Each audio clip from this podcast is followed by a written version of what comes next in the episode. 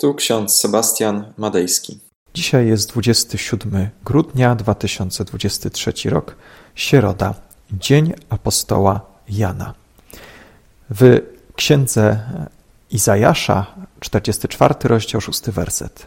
Ja jestem pierwszy, ja jestem ostatni, a oprócz mnie nie ma Boga. Oraz Ewangelia Mateusza, 6 rozdział, 9 werset. Wy tak się módlcie. Ojcze nasz, któryś jest w niebie, święć się imię Twoje. Drodzy, dzisiaj obchodzimy Dzień Apostoła Jana. Jest to najmłodszy, najmłodszy z apostołów, inicjator powstania Ewangelii, listów Jana oraz Apokalipsy świętego Jana. Jan jest uczniem Jezusa, który nazwany jest umiłowanym uczniem.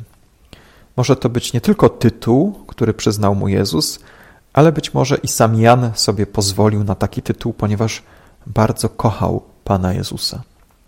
Ewangelia Jana oraz cała szkoła Janowa, czyli uczniowie apostoła Jana, przedstawiają Chrystusa jako odwieczny Logos, Słowo, które stało się ciałem i zamieszkało wśród nas. Szczególnie teraz w okresie świąt Bożego Narodzenia uświadamiamy sobie na nowo, co może znaczyć dla nas ta tajemnica wiary.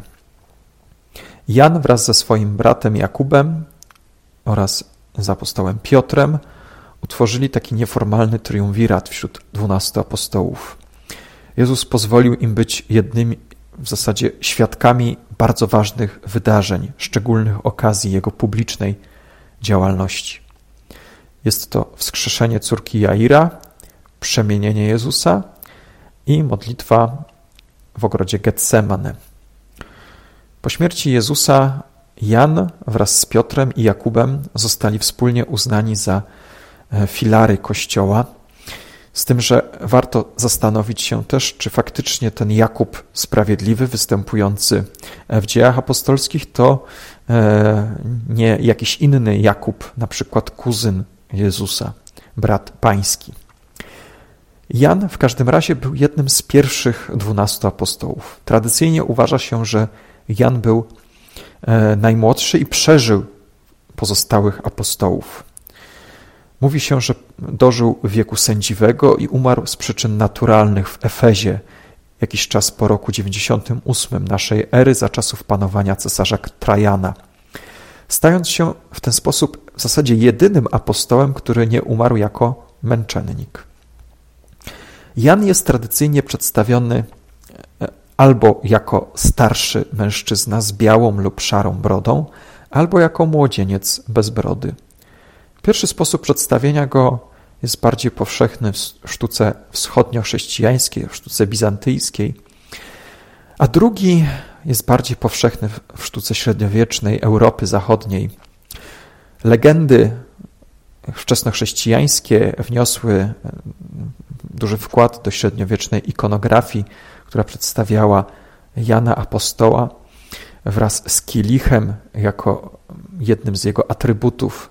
Często z tego kielicha wyłania się wąż, ponieważ według jednej z legend Janowi polecano wypić kielich trucizny, aby zademonstrować swoją wiarę. Dzięki Bożej pomocy trucizna została unieszkodliwiona. Kielich można również interpretować e, w odniesieniu do ostatniej wieczerzy. Wszak Jezus poprosił Jana i Piotra, aby przygotowali ostatnią wieczerzę. Albo do słów Chrystusa skierowanych do Jana i Jakuba: Mój kielich pić będziecie, kiedy ci prosili o to, aby Jezus uczynił ich najwyższymi w Królestwie Bożym.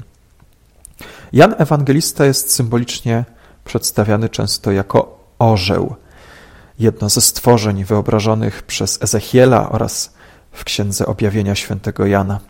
Jeśli kiedyś będziemy w Kościele Jezusowym w Cieszynie, tam znajdziemy postaci czterech ewangelistów i wśród nich jest Jan. Bardzo łatwo go poznać właśnie poprzez orła, który mu towarzyszy. Ewangelista Łukasz ukazuje szczególną relację Jana z Piotrem. Im dwóm Jezus powierzył przygotowanie ostatniej wieczerzy i według tradycji to właśnie Jan był tym, który w, tej, e, w tym momencie ostatniej wieczerzy spoczywał na piersi Jezusa i był ponaglony przez apostoła Piotra, aby zapytać, kto jest tym zdrajcą.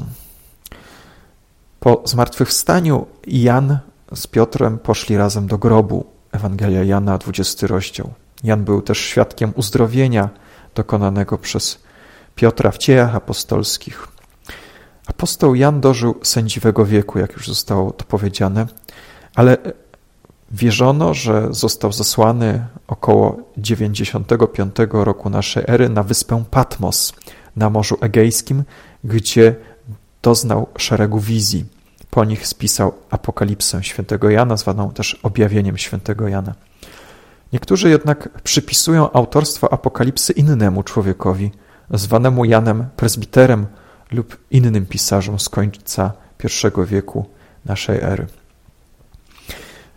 Apostoł Jan bardzo często podkreślał, że Chrystus przyszedł w ciele. Na przykład pierwszy list świętego Jana, czwarty rozdział, wersety od 1 do 2.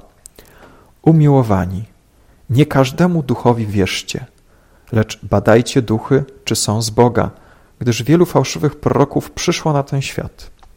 Po tym poznajecie Ducha Bożego. Wszelki duch, który wyznaje, że Jezus Chrystus przyszedł w ciele, jest z Boga. Albo można powiedzieć też o Janie apostole, że jego nauka skupia się bardzo na Bożej miłości, miłości do człowieka. Pamiętamy werset z Ewangelii Jana. Ale bowiem tak Bóg umiłował świat, że Syna swego jednorodzonego dał, aby każdy, kto w Niego wierzy, nie zginął, ale miał żywot wieczny. List świętego Jana stwierdza, Bóg jest miłością. W tym objawiła się miłość Boga ku nam, że zesłał Syna swego jednorodzonego na świat, abyśmy życie mieli dzięki Niemu. W tym przejawia się miłość, że nie my umiłowaliśmy Boga, ale że On sam nas umiłował. Posłał Syna swojego jako ofiarę przebłagalną za grzechy nasze. Umiłowani, jeśli Bóg tak nas umiłował, to i my winniśmy się nawzajem miłować. Niech te piękne słowa zostaną nam w pamięci, abyśmy zwracali się do Boga jako do naszego Zbawcy, do tego, który przyszedł i dał najwyższy dowód swojej miłości ku nam, czyli poświęcił swoje życie za nas. Amen. Pomódlmy się. Wszechmogący Boże, dziękujemy Ci za ten hojny zdrój miłości Twojej. Wznosimy nasze ręce pełne wiary, takiej wiary dziecięcej i modlimy się do Ciebie jak do naszego Ojca. Prosimy Cię, daj nam siły, abyśmy znieśli wszystkie przeciwności losu, które nam w tym dniu albo w kolejnych dniach się pojawią. Spraw, abyśmy dzięki Twojemu duchowi nie osłabli w wierze, ale abyśmy dzień i noc trwali w miłości, do której nas powołujesz. Wysłuchaj nas, kiedy wołamy do Ciebie. Amen. A pokój Boży, który przewyższa wszelki rozum, tak niechaj strzeże serc naszych i myśli naszych w Panu naszym, Jezusie Chrystusie, ku żywotowi wiecznemu. Amen.